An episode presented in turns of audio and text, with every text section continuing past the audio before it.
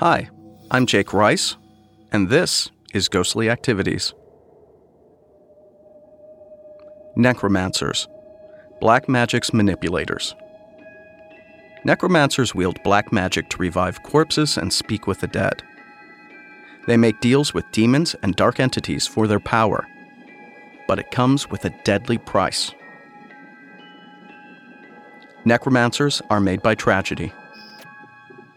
A magic wielder or witch doesn't start out as a necromancer, but it's the cost of using black magic to bring back a loved one. Necromancers make a deal with dark entities beyond the veil for power most mortals never have. They do this due to a personal tragedy. They love someone so much, they'll do anything to bring them back from the dead. That emotional outreach is enough for a demon to take notice and exploit. Demons are notoriously persuasive and deceptive. They offer a deal to the person who takes it. It involves killing innocents, and that life force reanimates a corpse and feeds the dark entity. It's also the push that converts someone into necromancy.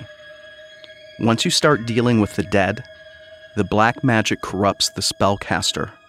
There's no coming back from it. Rituals used by necromancers.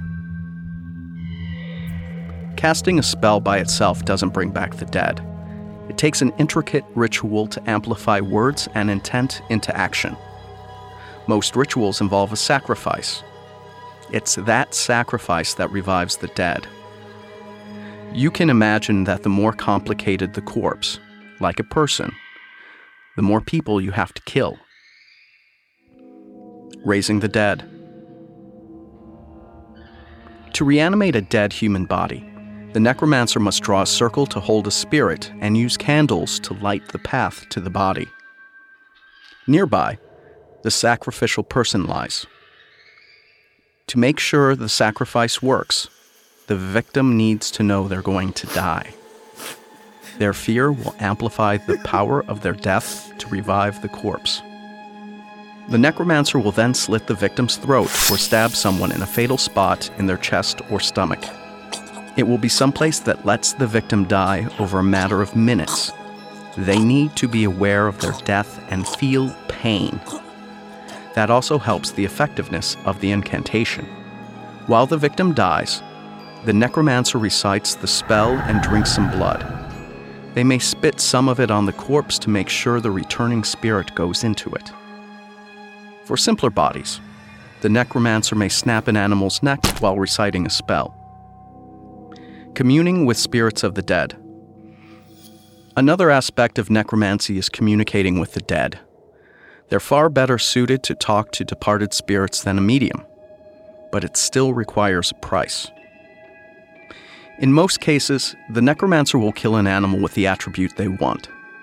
For listening, they may kill a bat or owl. For wicked clairvoyance, they may murder an eagle or hawk. For something like a seance, they ask for a family member's blood. Communicating with the dead is a great way to make a living for these black magic dealers, and it doesn't even leave a trail of human bodies. When the dead return. When someone returns from the dead, they're not the same person. The physical body may heal, but their mind and soul are corrupted, or not even theirs. That's right. There's no guarantee that the right person is in the body. Black magic works with entities beyond the veil, and they like to play games. The revived corpse may have a monster inside it, not your loved one. If a necromancer needs some foot soldiers, they're not very picky about what animates a corpse. What to do if you encounter a necromancer. People usually seek out a necromancer after a tragedy kills a child, spouse, or parent. The deal they make will never end well for them. If someone's fated to die, let them rest in peace. In other cases, someone has hired the necromancer to exact revenge or carry out an assassination. In many cases, you'll never know who the spellcaster is. They remain hidden behind their armies of the dead. The best thing you can do is have some protective herbs, stones, and amulets. They may even need some hedge magic, a form of self taught magic that usually deals with the home and hearth. You see, Mother Nature absolutely hates abominations like the undead walking her world of the living.